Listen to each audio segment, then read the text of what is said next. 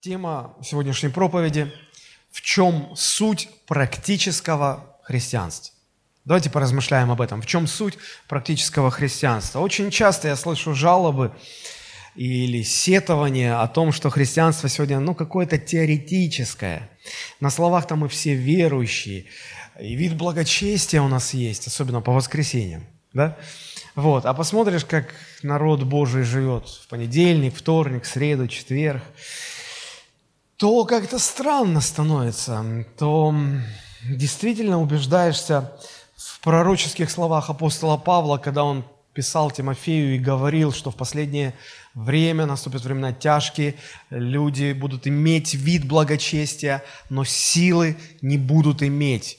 Внешне вроде, теоретически вроде все правильно, а практики не хватает. И как часто я слышу от своих коллег, пасторов, вот эти упреки, вот эти сетования о том, что ну, не хватает практики, не хватает практического христианства. Люди много знают, головы забиты какими-то знаниями, а в практике, а в практике мы не то что врагов прощать, мы друзей прощать не научились. Мы не то что врагов любить, мы своих родных-то любить как следует не умеем – и, и где она, как, вот, как, как обрести эту практику. Мы все соглашаемся, что нам нужно благовествовать э, и свидетельствовать о Христе э, на практике. Далеко не каждый это делает в своей жизни. Так вот, как иметь практическое христианство? В чем заключается суть практического христианства? Сама квинтэссенция. Ответы на, на, на этот вопрос, на мой взгляд, мы находим а, в 12 главе послания к евреям.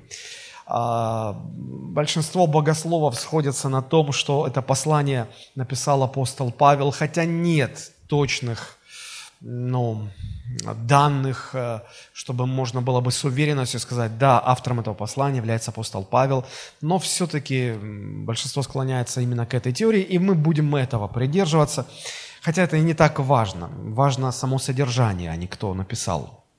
Так вот, давайте мы прочитаем э, Евреям 12 глава с 12 по 17 стихи. Послание к евреям, глава 12, с 12 по 17 стихи. Здесь написано, «Итак, укрепите опустившиеся руки и ослабевшие колена, и ходите прямо ногами вашими, дабы хромлящее не совратилось, а лучше исправилось. Старайтесь иметь мир со всеми и святость, без которой никто не увидит Господа.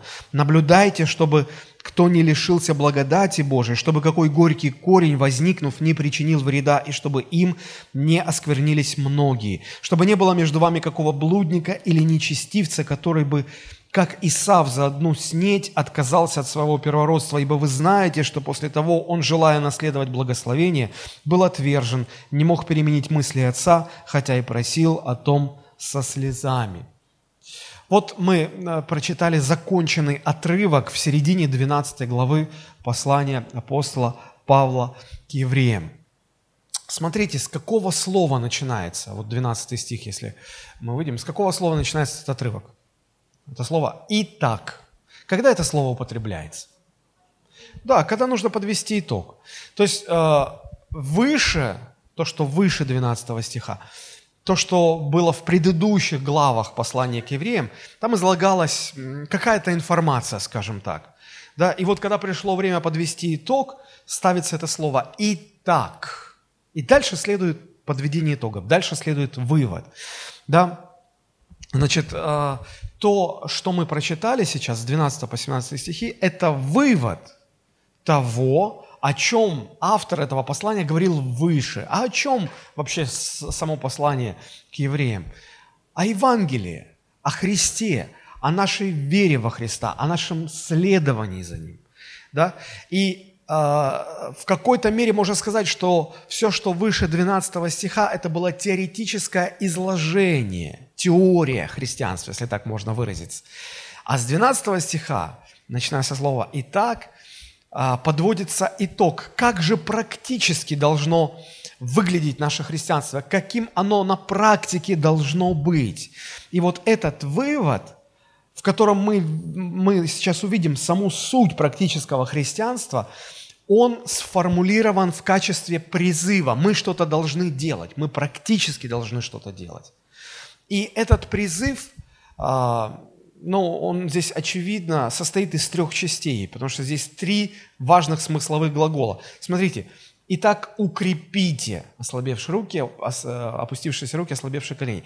Значит, первый призыв, что мы должны сделать? Мы должны укрепиться, правильно? Ободриться, укрепиться. Это первый призыв. Дальше, 14 стих. Старайтесь иметь мир со всеми святость. Значит, нам нужно, первое, укрепиться, укрепляться в Боге. Второе, нам нужно стараться что-то делать. Да? И третье, посмотрите дальше, там 15 стих. Ну, быстрее. 15 стих. «Наблюдайте, чтобы кто не лишился благодати Божией». Можно вот с 12 по 15 вместе вывести? Обратите внимание, этот призыв, в свою очередь, делится на три а, призыва по трем смысловым глаголам. Итак, укрепитесь, старайтесь и наблюдайте – и все практическое христианство, оно выражается вот именно в этих трех повелениях. Укрепитесь, укрепитесь, укрепитесь. О чем это говорит? Это говорит о том, что Евангелие способно укреплять, потому что выше было изложено Евангелие. И когда мы живем Евангелием, то обязательно будут моменты, в которые мы будем терять силы, мы будем слабеть. Все-таки это это узкий путь, по нему трудно идти, мы будем слабеть. И а, апостол Павел говорит, что нам нужно укрепляться, укрепляться Евангелием, потому что оно способно укреплять нас, оно способно нас вдохновлять и делать сильными, ободрять нас.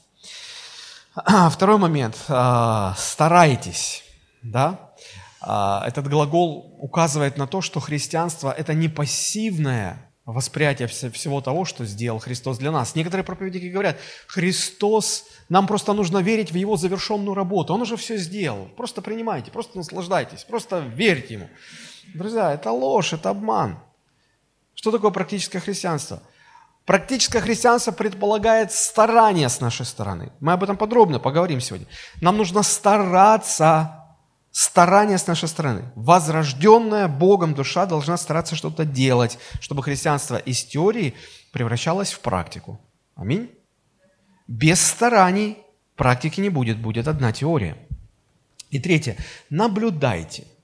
Наблюдайте за собой, за ближними, а, чтобы там не случилось беды какой-то, да, то есть Евангелие предполагает ответственность на зрелых христианах – ответственность следить за благом или заботиться о братьях и сестрах, которые нас окружают. И вот мне бы хотелось сегодня э, подробно немножечко поговорить об этих трех призывах, раскрыть их, насколько позволит время, чтобы все-таки дать ответ на этот вопрос, в чем же заключается суть практического христианства, чтобы как от теории перейти к практике. Я хочу также обратить ваше внимание на том, что вот эти три призыва здесь э, приведены в определенной последовательности. Сначала укрепиться, потом стараться, а потом наблюдать. И это неспроста такая последовательность. Потому что если вы измените последовательность, то у вас не получится ни первое, ни второе, ни третье. Вы ничего не сможете сделать. Но только если будет соблюдена последовательность, мы сможем успешно выполнить все эти три призыва. Иначе наше христианство так и останется теоретическим. Итак, давайте постараемся понять, а, что означает каждый из этих трех призывов и почему именно такая последовательность. Договорились? Так, начнем с первого. 12 и 13 стих читаем. «Итак, укрепите опустившиеся руки и ослабевшие колени, и ходите прямо ногами вашими, дабы хромлющее не совратилось, а лучше исправилось». Вот это образное выражение «опустившиеся руки», «ослабевшие колени». О чем это говорит? Конечно, о том, что человек теряет силу, человек ослабевает настолько, что уже не может дальше идти. Апостол Павел, еще раз подчеркиваю, был реалистом. Он понимал, что Путь следования за Христом, Христос говорил, это трудный путь, это узкий путь. И люди, идя этим путем, будут переживать моменты слабости, моменты, когда будут руки опускаться, когда отчаяние будет приходить, когда депрессия будет атаковать, когда, когда душа подавлена будет, когда уже, ну, уже ничего не хочешь, ни на что не надеешься, уже все, просто падаешь без сил и не можешь дальше идти. Это будет обязательно в вашем следовании за Христом. Это следовать за Христом, это не идти по дорожке, усыпанной лепестками роз, когда все аплодируют. Это не красная дорожка на Канском фестивале, где слава, почет. Нет. Это там ты не устаешь, там ты наслаждаешься. А когда ты следуешь за Христом, ты устаешь. И поэтому, и поэтому нужно периодически укрепляться. С одной стороны, а с другой стороны, э, укрепляться чем? Упованием на Господа. То есть Евангелие, которое учит уповать на Господа, оно имеет в себе этот потенциал, эту способность укреплять, укреплять нас, э, восстанавливать, э, вдохновлять, ободрять и поднимать, когда нам тяжело. Конечно, у каждого свое поприще – у каждого своя нагрузка, свои трудности, свои испытания. Но все же, каким бы ни было ваше призвание, каким бы ни был ваш путь, а, вы будете ослабевать, у вас будут опускаться руки, у вас будут слабеть колени, вы будете в подавленном состоянии, это будет приходить. И вот апостол Павел говорит, послушайте, в такие моменты научитесь укрепляться Богом. Научитесь. И он фактически проводит цитату из пророка Исаия, из Ветхого Завета. Потому что, если вы откроете книгу пророка Исаия, 35 главу, 3 и 4 стихи, как раз эти слова там оттуда взяты. А, и пророк Исаия говорил эти слова народу, который в тот момент находился под, под наказанием Божьим, под тяготеющей рукой Господа. Народ грешил, а, не слушался Бога, и Бог оставил этот народ, Бог послал наказание. И это было настолько тяжело, люди настолько чувствовали гнет, что они действительно вот, ну, ну падали без сил.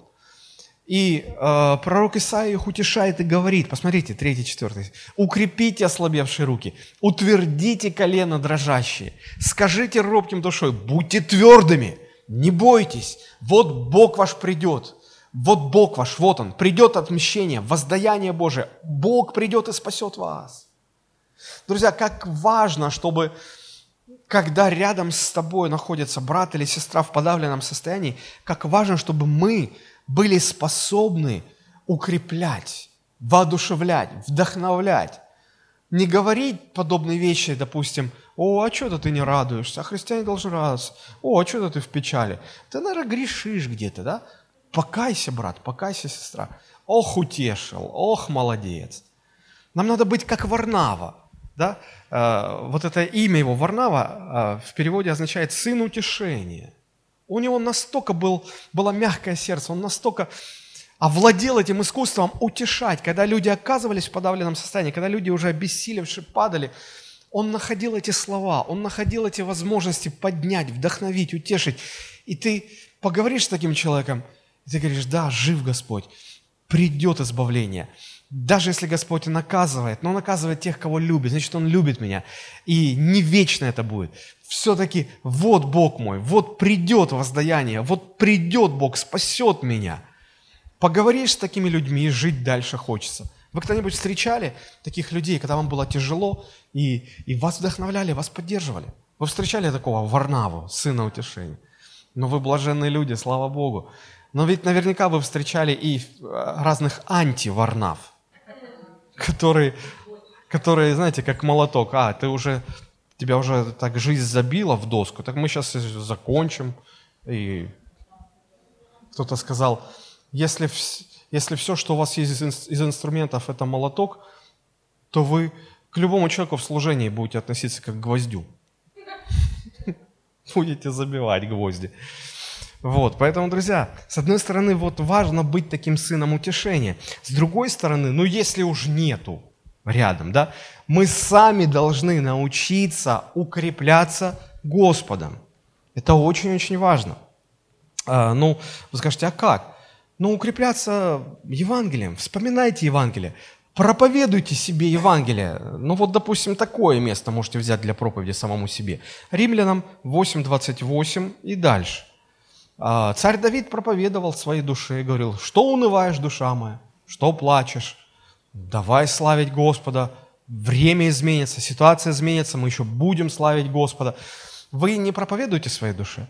Слушайте, ну если вы уже неверующим не, не свидетельствуете, ну себе хоть свидетельствуйте. Или себя тоже стесняетесь. Не стесняйтесь, свидетельствуйте о проповеди. Вот, вот я вам предлагаю место для такой проповеди. Римлянам 8.28. «Притом знаем, что любящим Бога, я спрашиваю, любит меня Бог? Да, любит. Призванным по его изволению. Призван я? Призван. Все содействует ко благу. Батюшки, как вот это вот яма, в которую я попал, как она может мне содействовать ко благу? Да в том-то и дело, что э, это тебе кажется это ямой. А Господь смотрит и говорит, ну, это нужно. Помните, как Иисус притчу рассказывал о, о, дереве, которое в саду не, не плодоносит? Да? Вот. Садовник говорит, давай его срубим. А, ну, хозяин сада, да, садовник, который олицетворяет Иисуса, говорит, нет, подожди, я сейчас его а, удобрю, позабочусь о нем, и, ну, может, оно принесет. Да, и он берет навоз и обкладывает навозом. Да? Садовник-то с точки зрения садовника, он понимает, что обложить дерево навозом, это значит помочь ему. С точки зрения дерева, когда тебя обкладывают навозом, ну ты понимаешь, что это не благословение. И когда в жизни ты смотришь, ты попал в такую навозную яму, тебя так навозом обложило, что, боже мой, Господи, за что? Так это не за что, а почему? Потому что Он любит. Потому что это и навоз ко благу. Друзья, что-то вы так смотрите на меня как будто я вам какие-то странные вещи влагаю в уши ваши. Нет. Дальше смотрите, что написано. А, а кого Бог предопределил, тех и призвал. Кого призвал, тех и оправдал. Кого оправдал, тех и прославил. Что же сказать на это? Если Бог за нас, кто против нас? Говорите так себе, разговаривайте с собой. Слушай, если Бог за меня, то кто против меня? Никого. Слава Богу. Тот, который сына своего не пощадил, но предал его за всех нас, как с ним не дарует нам и всего? Ну, согласитесь, это вдохновляет. Конечно. Вот, и мы можем себя вдохновлять, мы можем себя укреплять, это необходимо. Это необходимо. Посмотрите, как царь Давид в совершенстве владел этим искусством. Первая книга царств, 30 глава, с 6 по 8 стих прочитаем. Первая царств, 30, с 6 по 8 стих. А, смотрите, что там написано. Давид сильно был смущен, так как народ хотел побить его камнями. Ибо скорбел народ душою, каждый о сыновьях своих и дочерях своих. Я не буду э, контекст там излагать, но, в общем, очень сложная ситуация была. Давид был подавлен. Давид был в таком подавленном, смущенном состоянии, ну, что, мама дорогая, то есть, казалось бы, а что так? Да смотрите, народ, который его любил – который его на царство единогласно провозгласил, этот же народ теперь что хотел с ним делать? Побить его камнями. От любви до ненависти один шаг. Вы представляете, как тяжело было, что те, которые тебя на царство подняли, они теперь тебя хотят убить. Действительно тут будешь смущен, подавлен. И вот смотрите, что дальше происходит. Седьмой стих. Давид, находясь в таком состоянии, понимал, что надо делать. Ну, рядом Варнавы не нашлось, сына утешения. Ну, когда они находятся, тогда сам себя нужно укреплять. Седьмой стих. «Давид укрепился надеждой на Господа, Бога своего». Понимаете, что нужно делать? Нужно укрепляться надеждой на Господа. В такие моменты, в такие трудные ситуации нужно укрепляться э, надеждой на Господа. И дальше смотрите, что он говорит. «И сказал Давид Авиафару священнику». Давид пошел к священнику и сказал, «Принеси мне Ефод». И принес Авиафар Ефод к Давиду, и вопросил Давид Господа. Смотрите, когда вы подавлены, когда вы смущены, согласитесь, меньше всего хочется молиться. Вам жена или муж, или ну, окружающие говорят, слушай, ну, да, ну, да, ну хватит уже хандрить, ну хватит уже в депрессии ныть, с нюни распускать, ну давай, ну молись Богу. И тебе хочется послать подальше таких советчиков, слушай, да, да уже язык не поворачивается молиться Богу. Потому что мы не научились укреплять себя. А Давид научился этому, и он молился через «не хочу», он старался. Да, и смотрите, и Господь сказал ему, будет у тебя успех, все будет хорошо. Укрепись, действуй, все отлично будет. Друзья, это нам необходимо. Без такой практики наше христианство так и останется в области голой теории. Аминь. Вот почему написано, итак, укрепите опустившиеся руки и ослабевшие колени, и ходите прямо ногами вашими, дабы хромлющее не совратилось, а лучше исправилось. Если вы не научитесь вот так укреплять себя надеждой на Господа, упованием на Евангелие Христова, вы неизбежно придете к тому, что будете уповать на себя. В большей степени или в меньшей степени. Так или иначе, но полагаться на свои силы, на свои возможности, на свои ресурсы, на свои заслуги. Знаете, к чему это приведет? К падению. К падению. Или же вы просто ну, свернете не на ту дорогу, да, вот хромлющее может совратиться, написано. Или просто упасть. А Бог этого не хочет. Он хочет, чтобы мы, смотри, как написано, укрепите опустившие руки, ослабевшие колени, ходите прямо ногами вашими, дабы хромлющее не совратилось, но лучше исправилось. Бог хочет, чтобы вы вышли из депрессии. Бог хочет, чтобы вы вышли из, из подавленного состояния, чтобы вы не заблудились, не споткнулись, не упали, но укрепились с новыми силами, шли дальше вперед. Возможно, сегодня Именно сейчас вы проходите эти трудности, вы проходите это состояние смущения, подавленности, депрессии, когда кажется, ну все, Бог вас забыл, и уже выхода нет, и вы уже даже, вы еле-еле собрали последние силы в кулак и притащили себя на это богослужение. И сидите уже думаете, уже, ну все, Бог уже мне точно не поможет. Друзья, послушайте, через это Бог сегодня обращается к вам и говорит, послушай, а ну-ка укрепи опустившиеся руки – Возьми себя в руки. Ноги в руки, руки в ноги. Как угодно. Укрепи дрожащие колени и ходи прямо ногами своими. Вот что Бог говорит сегодня. Будет выход. Нам нужно научиться укрепляться. Это первое, в чем заключается практическое христианство. Если мы не овладеем этим искусством, как Давид это делал, то от практического христианства у вас ничего не останется. У вас в лучшем случае по воскресеньям будет вид благочестия. А среди недели вы будете в депрессии ходить и, и, и думать, ну и что, что же это за вера такая?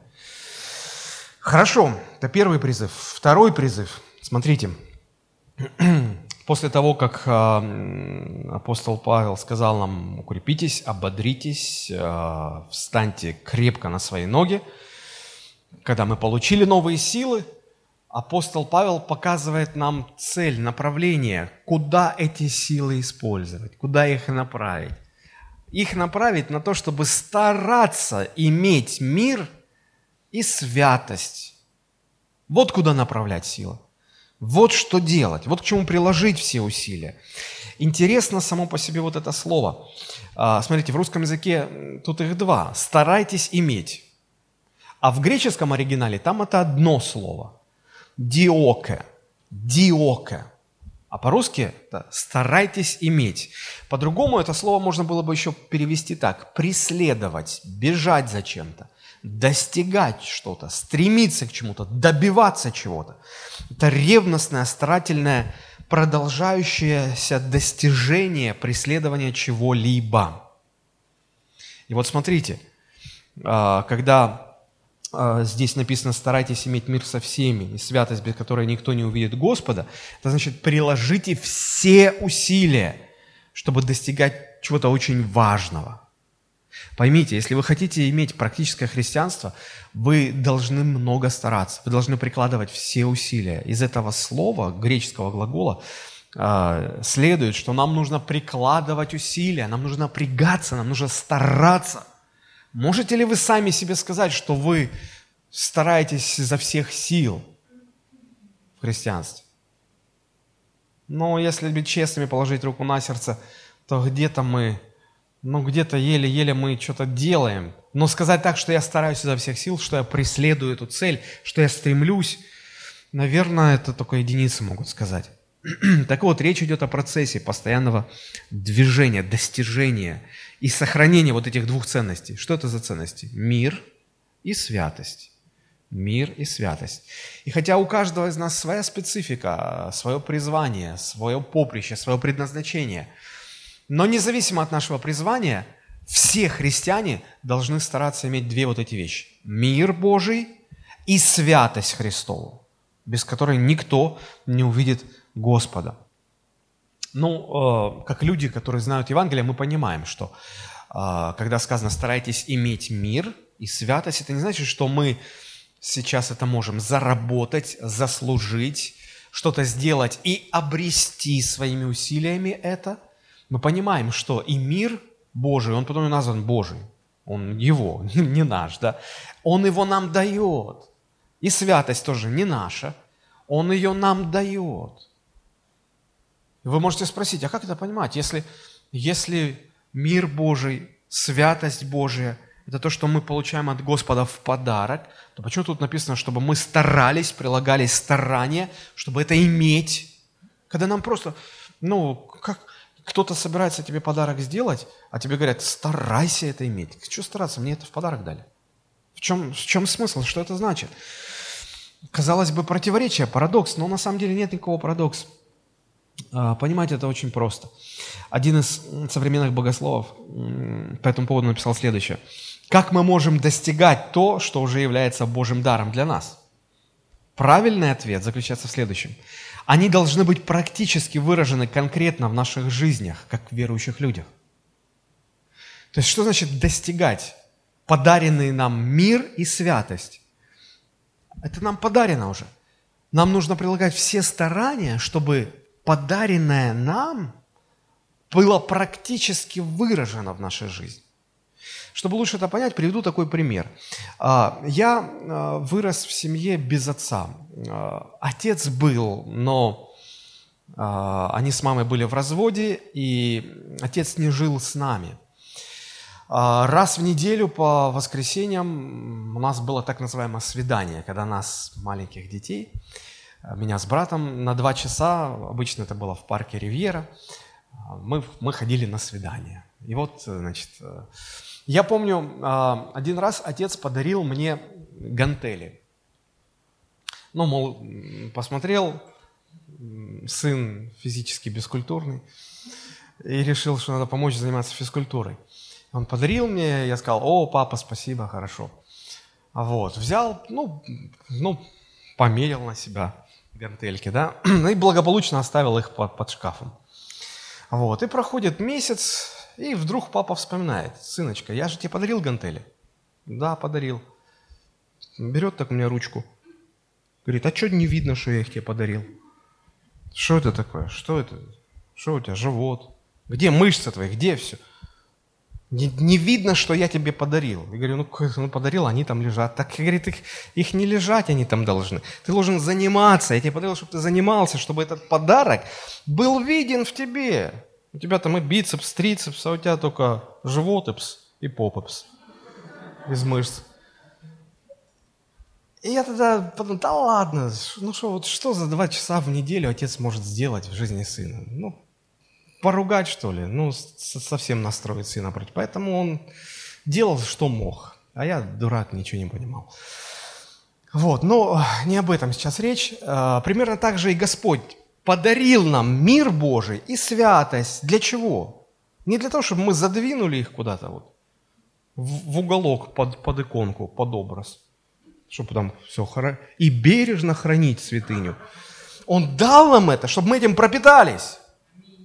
И чтобы этот мир Божий и святость Божья в нас как-то вот проявлялась, видно было, ощущалось. Понимаете, что это значит? Вот. А, мир и святость, поданные Христом, должны трансформировать мою личность, мой внутренний мир, наполнив меня этим внутренним умиротворением и этой святостью. Это должно быть видно практически. Если этого нет, значит, мы просто не стараемся.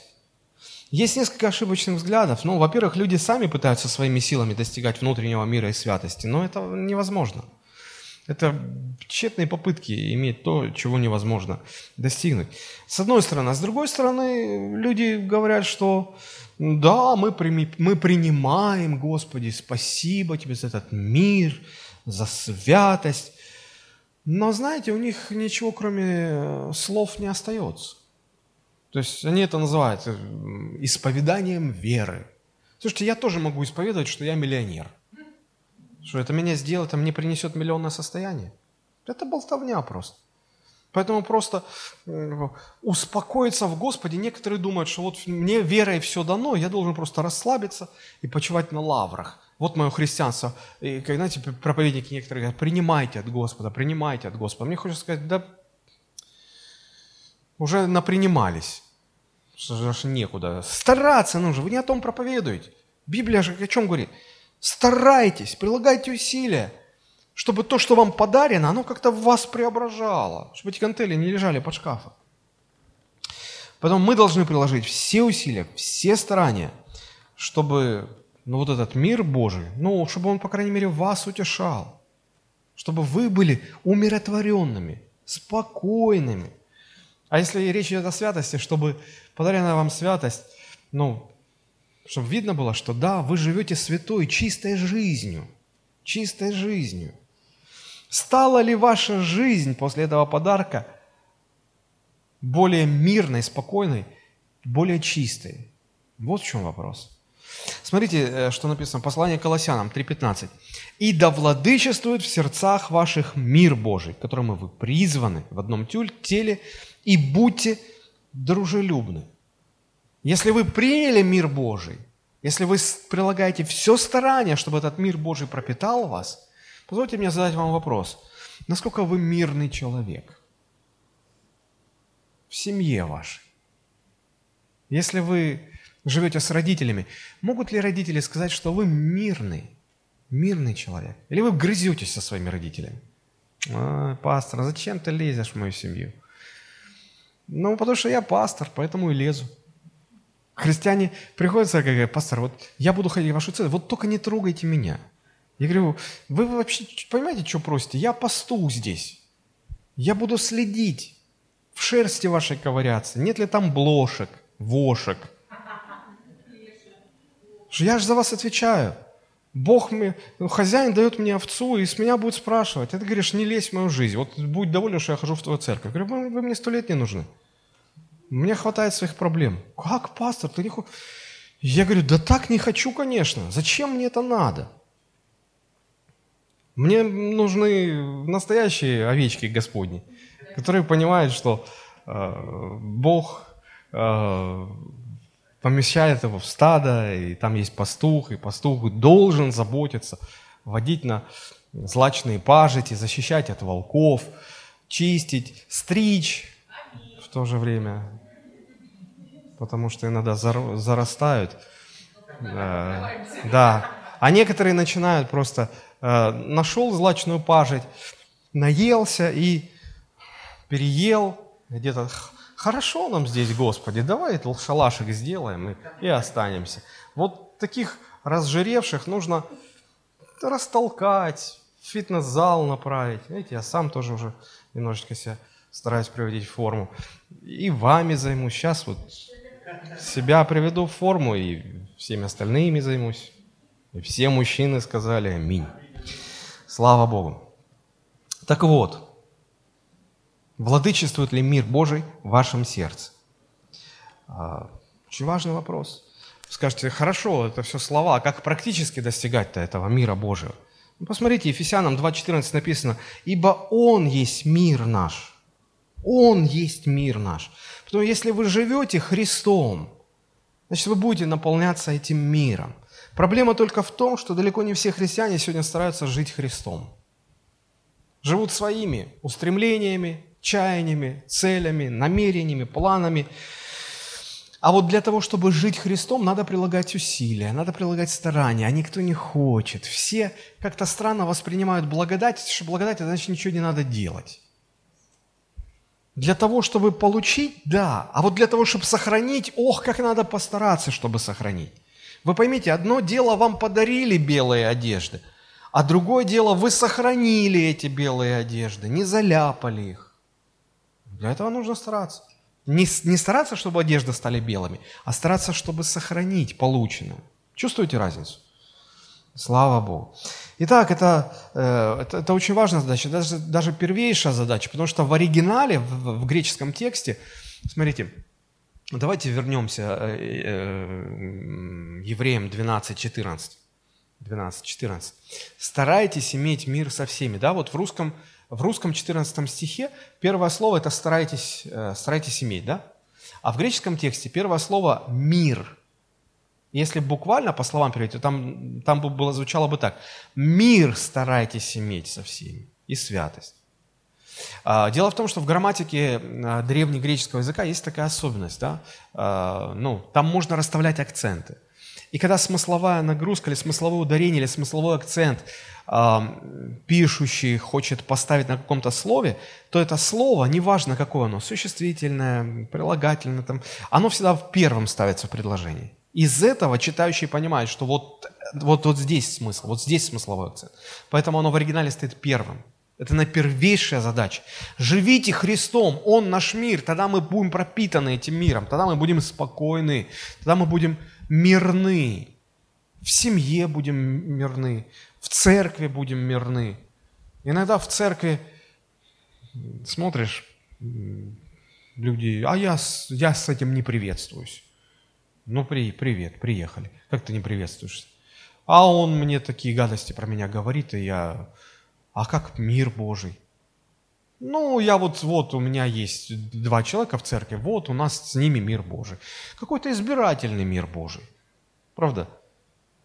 Мне так не нравится, когда в церкви какие-то группировки, кланы, какие-то вот... Э, то есть а, нас, нас не хватает на всю церковь, даже на нашу крошечную – и мы себе ограничиваем. В этой церкви мы, мы себе находим двух-трех единомышленников, и вот мы, мы в, в их среде пытаемся реализовать все свое христианство. Друзья, это неправильно. Мы должны быть миролюбивы, мирны, общительны, доброжелательны, приветливы ко всем. Аминь.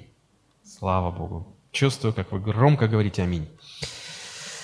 Хорошо, второе там качество после мира. А, старайтесь иметь святость. А, это не означает стать святым. Да? Что бы мы ни сделали, мы святыми стать не можем. Святость нам подарил Христос. И образно это выражается в том, что Христос э, снял нашу грязную одежду нашей самоправедности – грязную, рваную выкинул и одел нас в новые, чистые, белоснежные одежды. Я помню, что мне на крещение, когда в 1991 году, страшно вспомнить, друзья, прошлый век, принимал водное крещение, мне пастор подарил Библию, на которой написал такое вот пожелание, да, и там были такие слова. Олег, не позволяй никому запятнать ту белоснежную одежду, которую подарил тебе Спаситель, хотя бы пылинкой греха. Ну вот что-то в этом роде. У меня до сих пор это Библия. Я до, до сих пор время от времени перечитываю это пожелание. Действительно, вот она праведность. Мне ее подарили. И она как белая одежда. Моя ответственность не пытаться делать себя еще более праведным. Некуда дальше уже.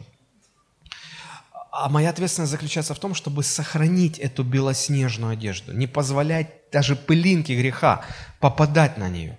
Вот в чем смысл. Вот в чем смысл.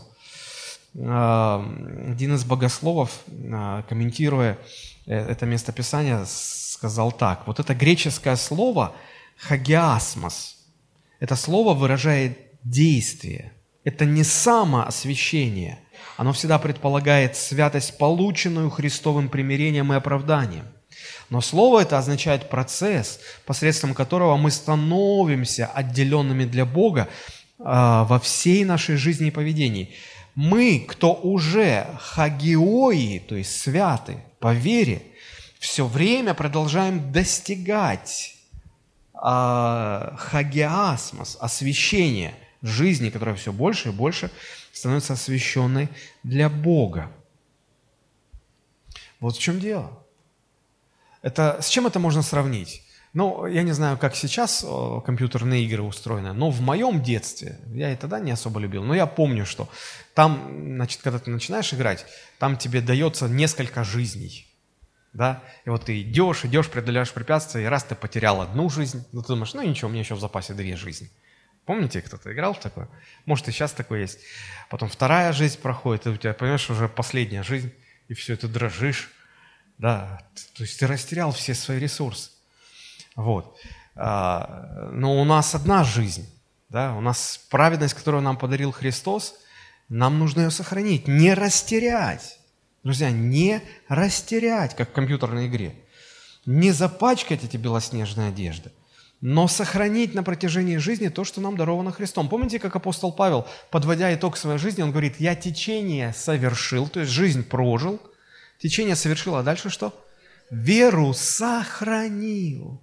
Надо сохранить эту чистоту, надо сохранить эту святость, надо сохранить эту праведность. Рожденный свыше будет э, хранить себя. Почему? Потому что он любит чистоту. Как проповедники часто говорят, чем кошка от свиньи отличается.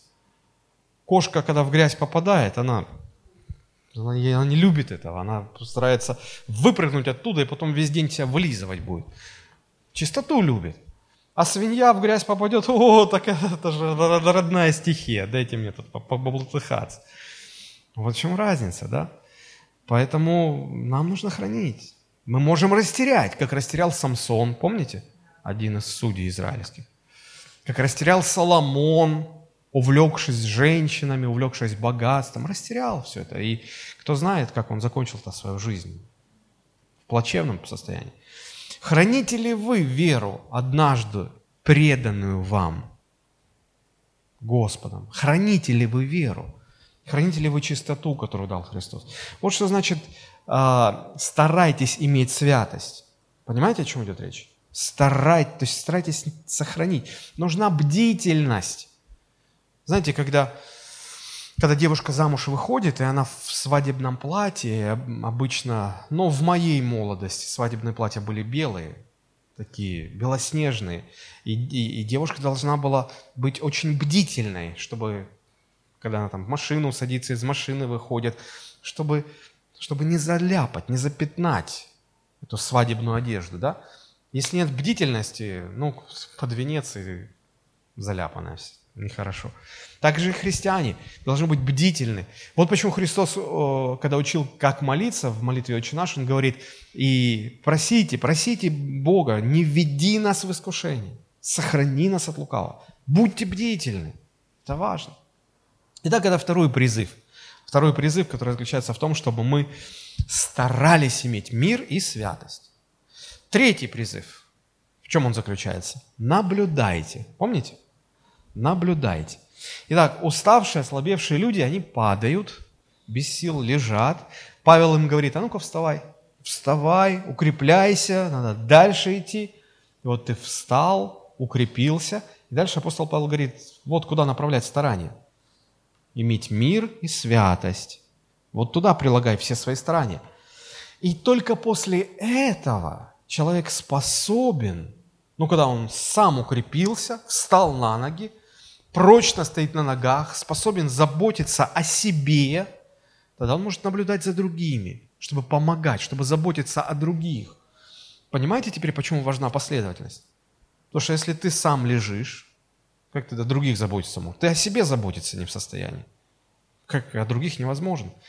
Вот, поэтому если начать с того, чтобы сказать, наблюдай, как как ты можешь наблюдать, когда ты у тебя ни первого, ни второго нет. Только если ты первое выполнил, ты можешь второе выполнить. Если ты второе выполнил, ты можешь третье выполнить. Вот почему важна последовательность. Так вот, спасенные Христом, крепко стоящие на ногах, обязательно будут заботиться о своих братьях и сестрах, сознавая эту ответственность. В чем ответственность заключается? А вот с 15-16 стихи в Евреям 12 глава.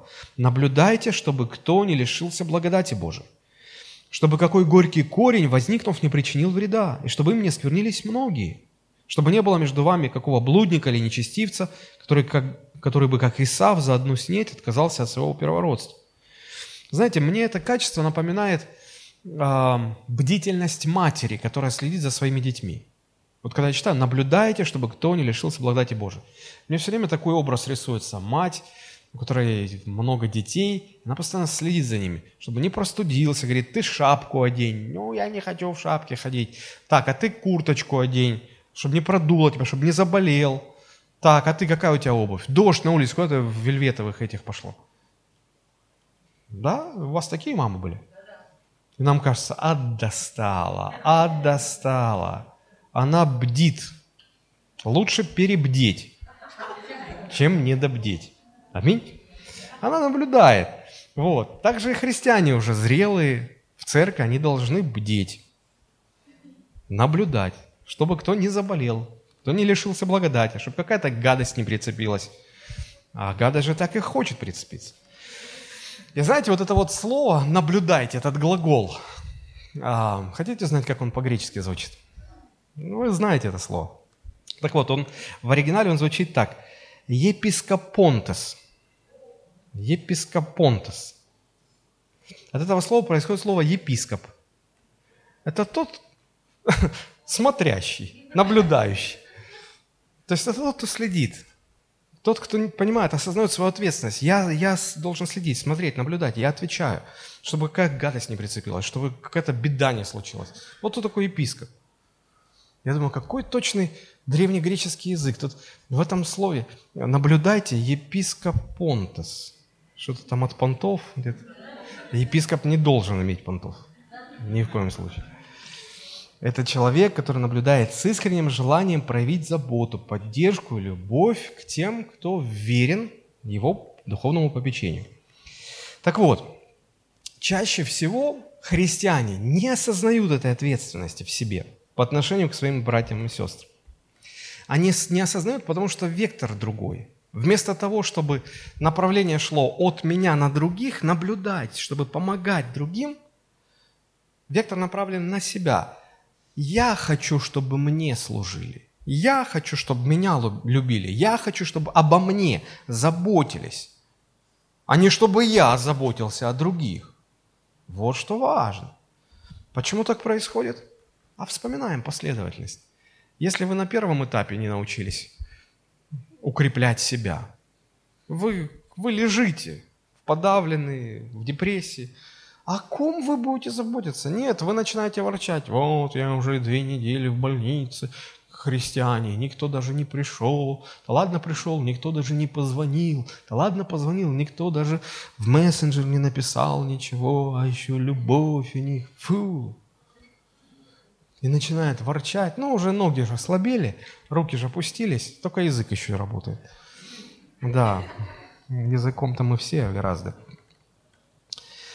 Вот. На первом этапе, и поэтому тут, конечно же, никаких мыслей о том, чтобы о других заботиться. Ты хочешь, чтобы кто-то пришел и о тебе позаботился. И даже на втором этапе, когда ты не способен на втором этапе, когда ты не прилагаешь все старания для того, чтобы иметь мир, святость, чтобы это как-то в тебе проявлялось.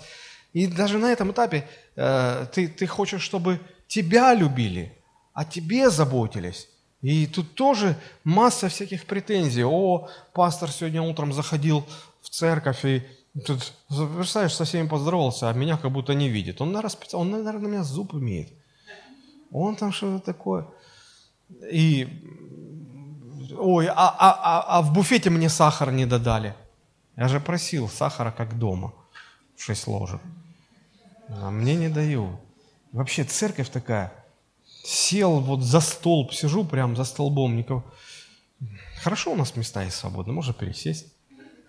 Но просто это люди такие, они вот, они не понимают, что Церковь – это место, где, где каждый служить должен. А они видят церковь как место, где каждый им должен послужить. Чтобы пастор развлек проповедью хорошей, чтобы э, сосед справа восхитился, ой, у тебя новое платье, ой, как ты красиво выглядишь.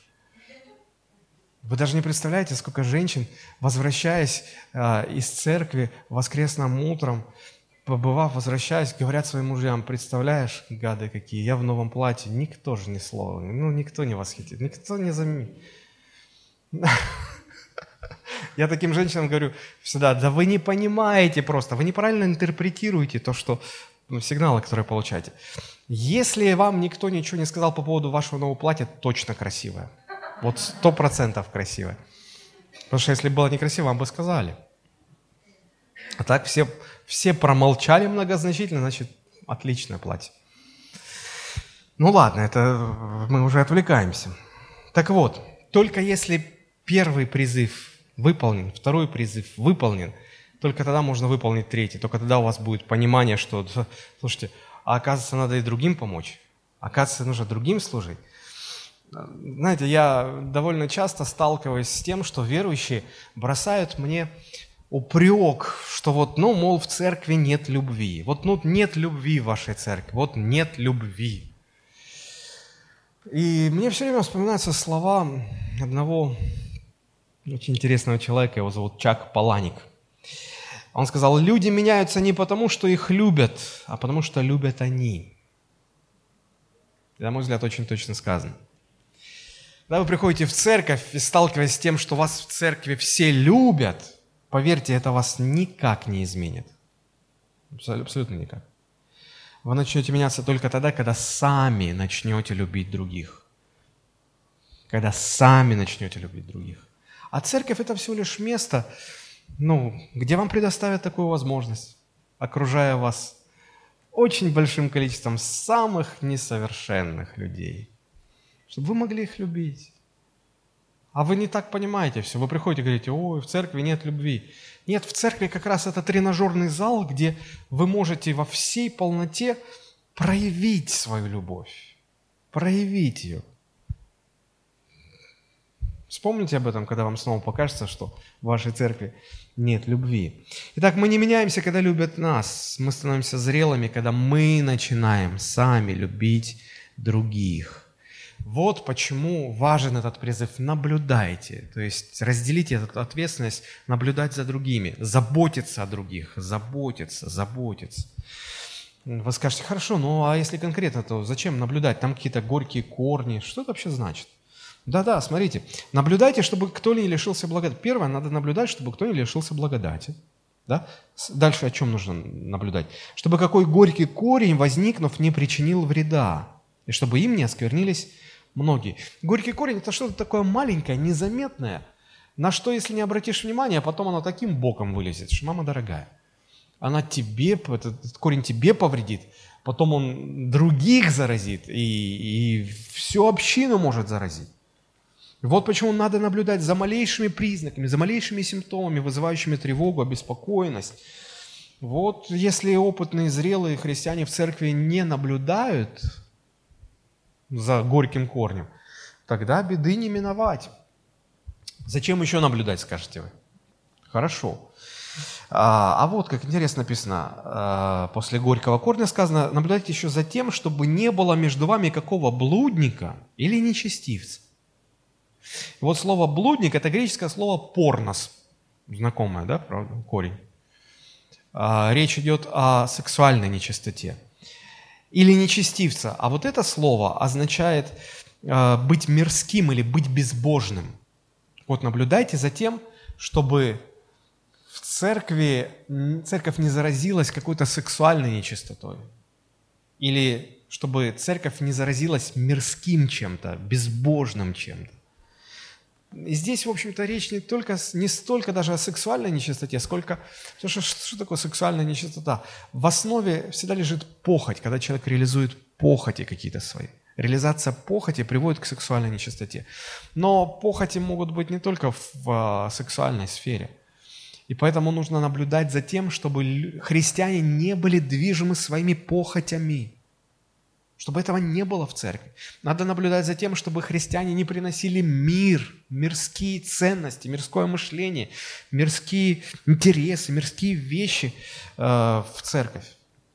Это очень важно. Важно следить и наблюдать за тем, да, по крайней мере, каждый за собой это должен наблюдать. Какие книги я читаю, какие журналы я смотрю, какую музыку я слушаю, какие фильмы я, на какие фильмы я хожу – какой моде я следую, как далеко я позволяю своим фантазиям заходить, как я одеваюсь, как я выгляжу, и так далее, и так далее, и так далее. Кому я подражаю. Все это может быть той точкой, где ну, мир проникает в церковь, где нечистота проникает в церковь. Причем все это начинается с очень мали- маленьких доз. Все начинается с с таких незначительных вещей, которые даже трудно грехами-то назвать. Вроде какой-то грех. Да никакой это не грех.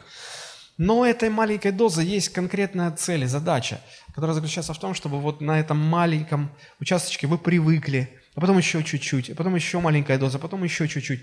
И вы привыкаете, привыкаете, привыкаете, и потом вы уже ловите себя на мысли, что то, о чем вы раньше боялись подумать, вы вообще не считаете за грех. Вы спокойно на это смотрите, спокойно об этом фантазируете, спокойно э, живете уже таким образом. Вот в чем проблема. Вся эта нечистота проникает в нас постепенно. Мы привыкаем, а потом уже откровенные грехи, откровеннейшие грехи уже нам не кажутся такими уж и грехами. Вот в чем дело. А после этого христианин уже может и смотреть, и думать, и делать уже даже что угодно. Когда-то один из самых известнейших проповедников, э, Чарльз Сперджин, говорил такие слова. Он говорил, я не боюсь а, вернее, он говорил, я боюсь не столько того, что вы совершите откровенный крупный грех, сколько боюсь того, что потихонечку вступите на путь к нему. Вдумайтесь, я не боюсь, что вы какой-то крупный грех, вы христиане, крупный грех совершите. Я боюсь, что вы постепенно станете на путь, который ведет к этому крупному греху. И в одной из своих проповедей Спержин приводил такой э, пример из жизни э, блаженного Августина – и я, я просто процитирую то, что он говорил. Он говорит, мне кажется, Августин рассказывал о своем юном друге, который боялся всего, связанного с римским амфитеатром. Это еще в те далекие времена. Этот друг-язычник убеждал его войти в Колизей. И так как друг этот очень настаивал, а он был чем-то обязан этому другу, то он решил сходить туда один раз, один разочек, но все время держать глаза и уши закрытыми. Казалось, что невелик риск посидеть там какое-то время, ничего не видя, ничего не слыша. Но во время состязания люди так сильно аплодировали, так громко это звучало какому-то там гладиатору, который доставил публике удовольствие, что молодой человек не удержался, открыл глаза, чтобы посмотреть, что происходит. С того момента он был буквально очарован. Он смотрел и наслаждался зрелищем. И хотя раньше он не мог терпеть даже упоминания об этом, теперь он стал регулярно ходить на жестокие спортивные состязания и защищать их и вскоре перестал быть христианином. Остерегайтесь мирского давления.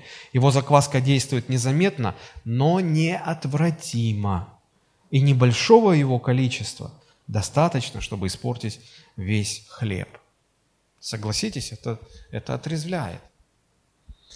Иногда мы, как служители Христовы, видя, как в церковь перестал ходить какой-то человек – мы узнаем, что он, он впал в грех, поэтому перестал ходить.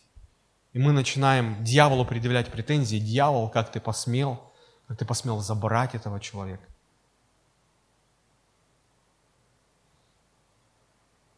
На что дьявол может вполне себе ответить, да я ничего не делал, я и не забирал. Я просто однажды увидел, что он находится на моей территории. А раз он на моей территории, я имею право претендовать на него. В конце концов, если добыча попадает в ловушку, в капкан, который поставил охотник, охотник по праву претендует на то, чтобы забрать эту добычу. Мы не понимаем, что дьявол так делает, так устраивает, чтобы, чтобы его руки, его следа не видно было. Чтобы мы сами сделали этот первый шаг на его территорию. Чтобы мы сами, нашими руками, нашими ногами. И он как бы ни при чем. Знаете, мне меня э, потряс очень фильм, который вот недавно вышел в прокат совсем. Он называется «Три дня до весны». Никто не смотрел? Э, там э, повествуется о событиях, имевших место в конце февраля 1942 года в блокадном Ленинграде. Когда Ленинград был под блокадой, то немцы старались всячески ну, сделать так, чтобы вымер, весь город вымер. И там была заслана диверсионная группа, которая сделала вот что. В Ленинграде была э, самая большая известная на всю страну э, химическая лаборатория, где э, значит, э, работали со штаммами э, чумы. И эти штаммы разводили на говяжьем бульоне. И вот э, диверсионная группа проникнув в город, они взорвали эту лабораторию причем изнутри, взорвали так сильно, что ну, сложилось ощущение, или можно было бы подумать, что ну, в результате бомбежек, а бомбили почти каждый день тогда Ленинград, в результате бомбежек снаряд попал прямо на эту лабораторию, и вот из-за этого там все эти разрушения. Вот. И когда хватились значит, э, смотреть, а вот эти штаммы, они были в говяжьем бульоне, там были такие колбы и говяжий бульон – и якобы, якобы, ну все же развалено, и якобы голодные ленинградцы набежали, расхватали этот бульон. Ну, и, и там показывают э, вот этот черный рынок, люди кошек продают, чтобы есть кошек. Ты идешь и трупы, ну, ну голод, страшенный голод, карточки воруют. И, конечно же, на этот бульон бы все там позарились. И вот а, а, и, и когда наше командование ну, разбирало это просто, они понимали, ну неужели немцы на это решатся? Потому что немцы подписали конвенцию о неиспользовании химического оружия. И получилось, что все так устроено, что как бы это не они. Это, ну, это, ну бомбили все, они специально ничего не делали. Как бы, как бы сами русские распространили это все. Да? Хотя на самом деле это была диверсия. И они на, на 200% просчитали, потому что, ну, объяви это, ну, сообщи в Москву, и перекрыли бы дорогу жизни через Ладожское озеро. Ну все, точно. Ну карантин, и точно бы все вымерли. Вот. А не сообщи, ничего не делать, но начнется эпидемия, все. Город спасало только то, что была ну, зима, страшенный холод был. Вот три дня до весны, до, до 1 марта, три дня до весны. Вот за эти три дня удалось поймать, разоблачить эту диверсионную группу и спасти город от, э, от чумы. Интересный очень фильм. Меня поразило то, что немцы так сделали, что вроде, вроде не они, вроде вот, вот они сами виноваты, вот русские люди сами виноваты. Так же и дьявол. Он так все устраивает, что если начнешь разбираться, как в анекдоте, помните, когда этот монах ну, в посте уже там, ну, не знает, как есть, берет там яичко э, над, над свечкой, чтобы вот сварилось оно там, как-то приготовилось и съесть, да, и его застукал там настоятель монастыря и говорит, слушай, ну, ну как, как ты мог, как ты мог, мы же в посте все. Да поче, прости, бес попутал, и бес рядом стоит, говорит, да мне бы в голову такое не пришло, чтобы он сам. Да, и, и казалось бы, что дьявол, да это же ты же, я, я что, я ничего не знаю. Они сами. И в какой-то степени он прав. Поэтому, друзья, ну, нам нужно быть на стороже, нам нужно бодрствовать, нам нужно быть э, бдительными. Аминь. Это, это крайне важно.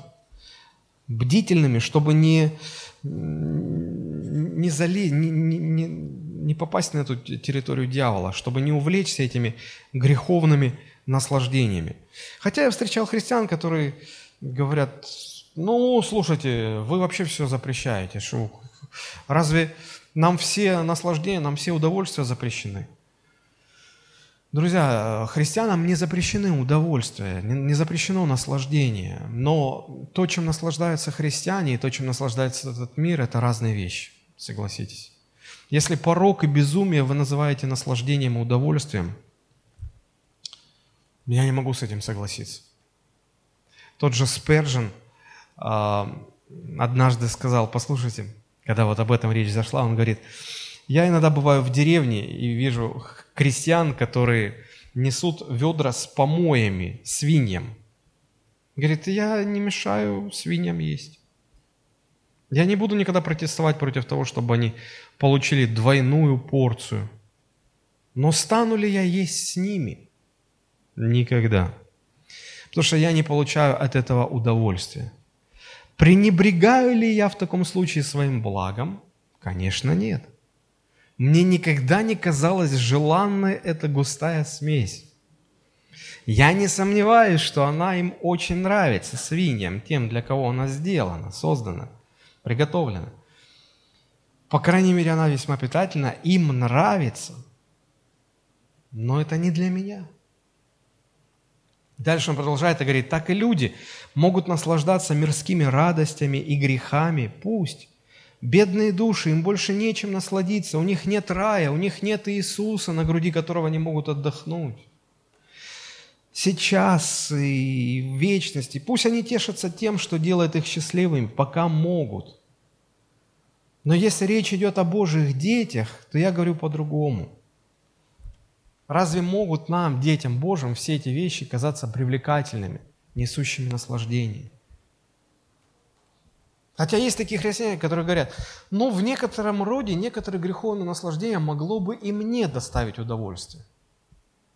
Тогда вопрос, а дети ли вы Божии? Потому что а, в послании, первом послании Иоанна 3.9 написано, что всякий, рожденный от Бога, не делает греха. Всякий, рожденный от Бога, не делает греха. Это не значит, что христианин по слабости не может впасть в грех. Может. Но это значит, что ему не доставляет удовольствия этот грех. Если христианин в это корыто, из которого хлебают свиньи, опускает свое лицо с радостью, прихлебывая и наслаждаясь этим, то, может, ты не христианин, может, ты как все в этом мире. Потому что если ты христианин, тебе это не должно нравиться. Но сегодня люди в церкви, они тайком, чтобы пастор не знал, чтобы в церкви не знали, где-то урвать какую-то эту вот радость. И в тайне сожалеют о том, что церковь лишает их каких-то удовольствий. Друзья, вы о чем? Если вам нравятся эти помои, то возникает вопрос, насколько вы возрождены свыше.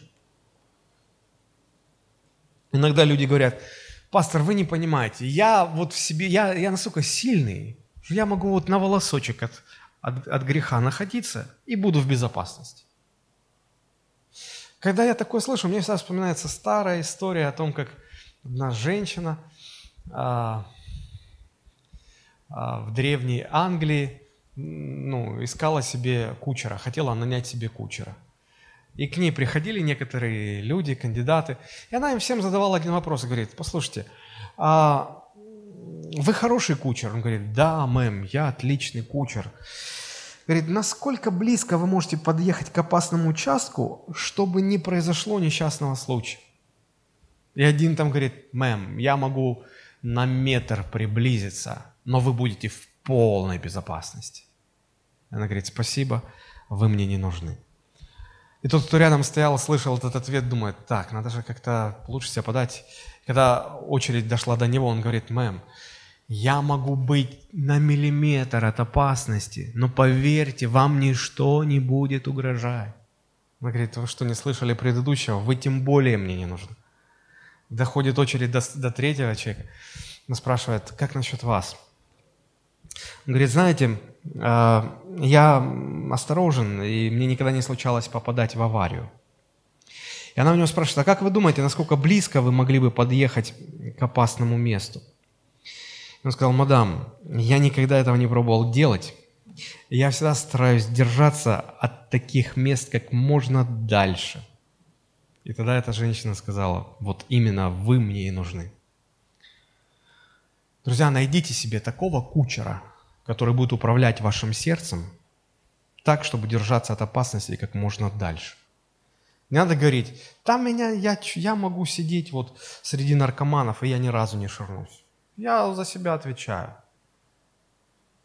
Ты умнее Писания.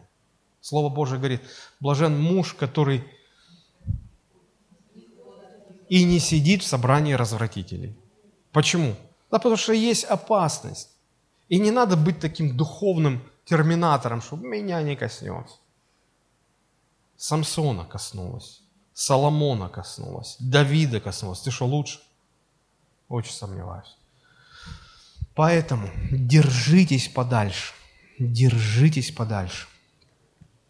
Иногда люди говорят, пастор, ну нельзя же быть таким строгим.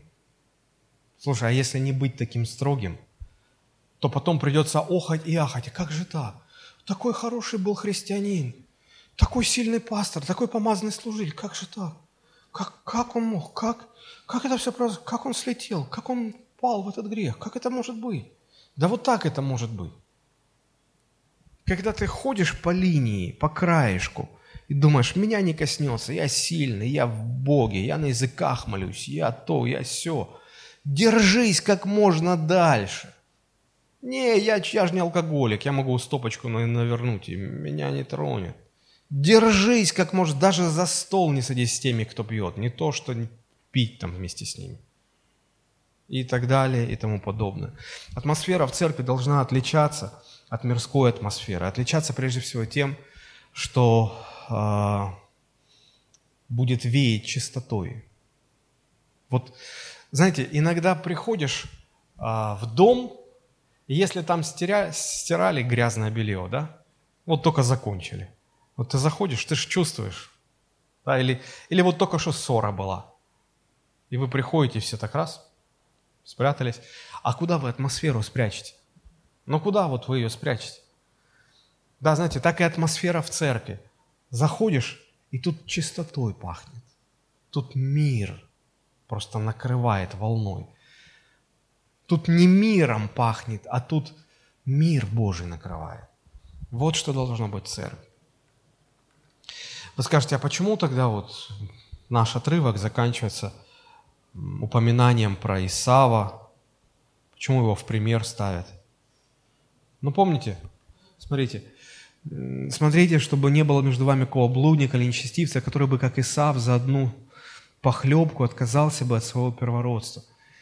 Да потому что люди, христиане, которые гонятся за этими удовольствиями, наслаждениями мирскими, они очень напоминают этого Исава, который ради тарелки вот этой чечевичной похлебки, что, что не является, в общем-то, никакой ценностью – он готов был отдать то, что является истиной, настоящей ценностью.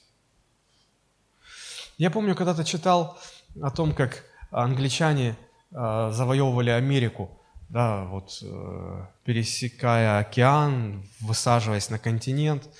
И там, где сейчас э, Нью-Йорк находится, да, центр Нью-Йорка – это остров Манхэттен.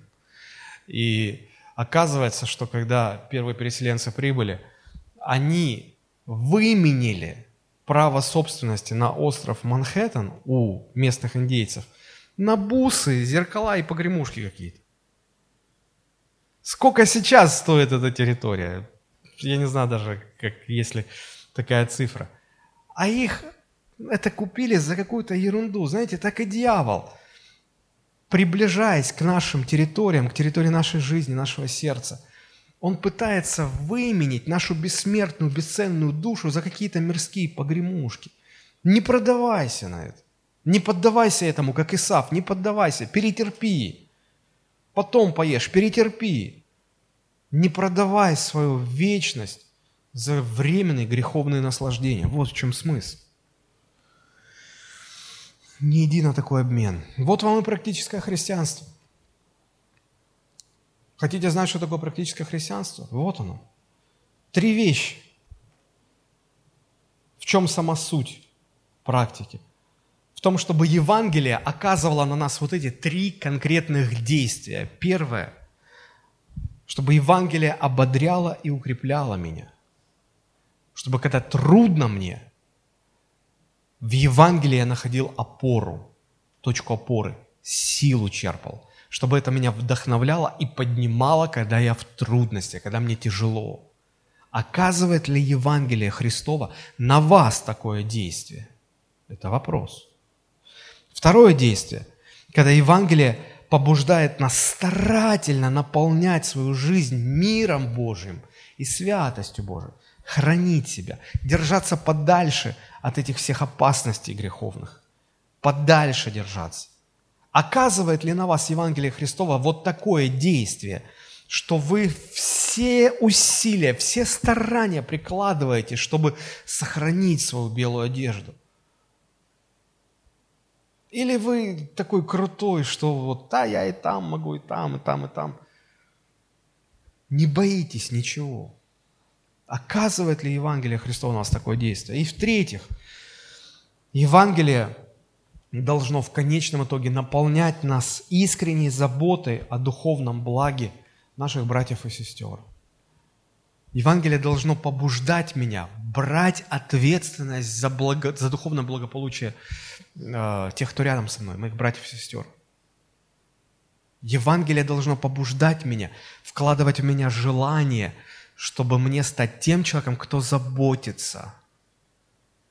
Сегодня в церквях почти никто не хочет становиться пастором, миссионером, проповедником. Никто не хочет прилагать усилия. Евангелие перестало оказывать на нас такое действие. Вот в чем вопрос.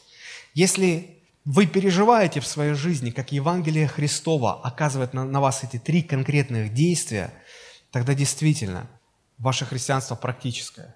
Если ни одного из этих действий вы не испытываете в своей жизни, у вас вид благочестия, силы его нет. Вот что значит иметь практическое христианство. Оно выражается в конкретных этих трех проявлениях. Поэтому, друзья, чтобы не злоупотреблять вашим временем, я предлагаю сейчас помолиться. А, я не знаю, как вы отвечаете на эти вопросы. Давайте мы поднимемся и помолимся. Помолимся о том, чтобы нам не просто иметь вид благочестия, но чтобы переживать в себе вот эти вещи, о которых мы говорили, чтобы внять нам тем призывом, которыми автор послания к евреям с которыми Он обращается ко всем верующим. Господь, мы благодарим Тебя за милость Твою, любовь Твою. Благодарим Тебя за то, что в Евангелии Христовом заключена потрясающая сила, способная нас укреплять, вдохновлять, выводить из депрессии, из подавленности, наполнять силой, укреплять наши руки, утверждать наши ноги и давать нам силы двигаться дальше – сквозь все трудности, идя по этому узкому пути, который ведет в жизнь вечную. Мы благодарим Тебя за то, что Евангелие Твое –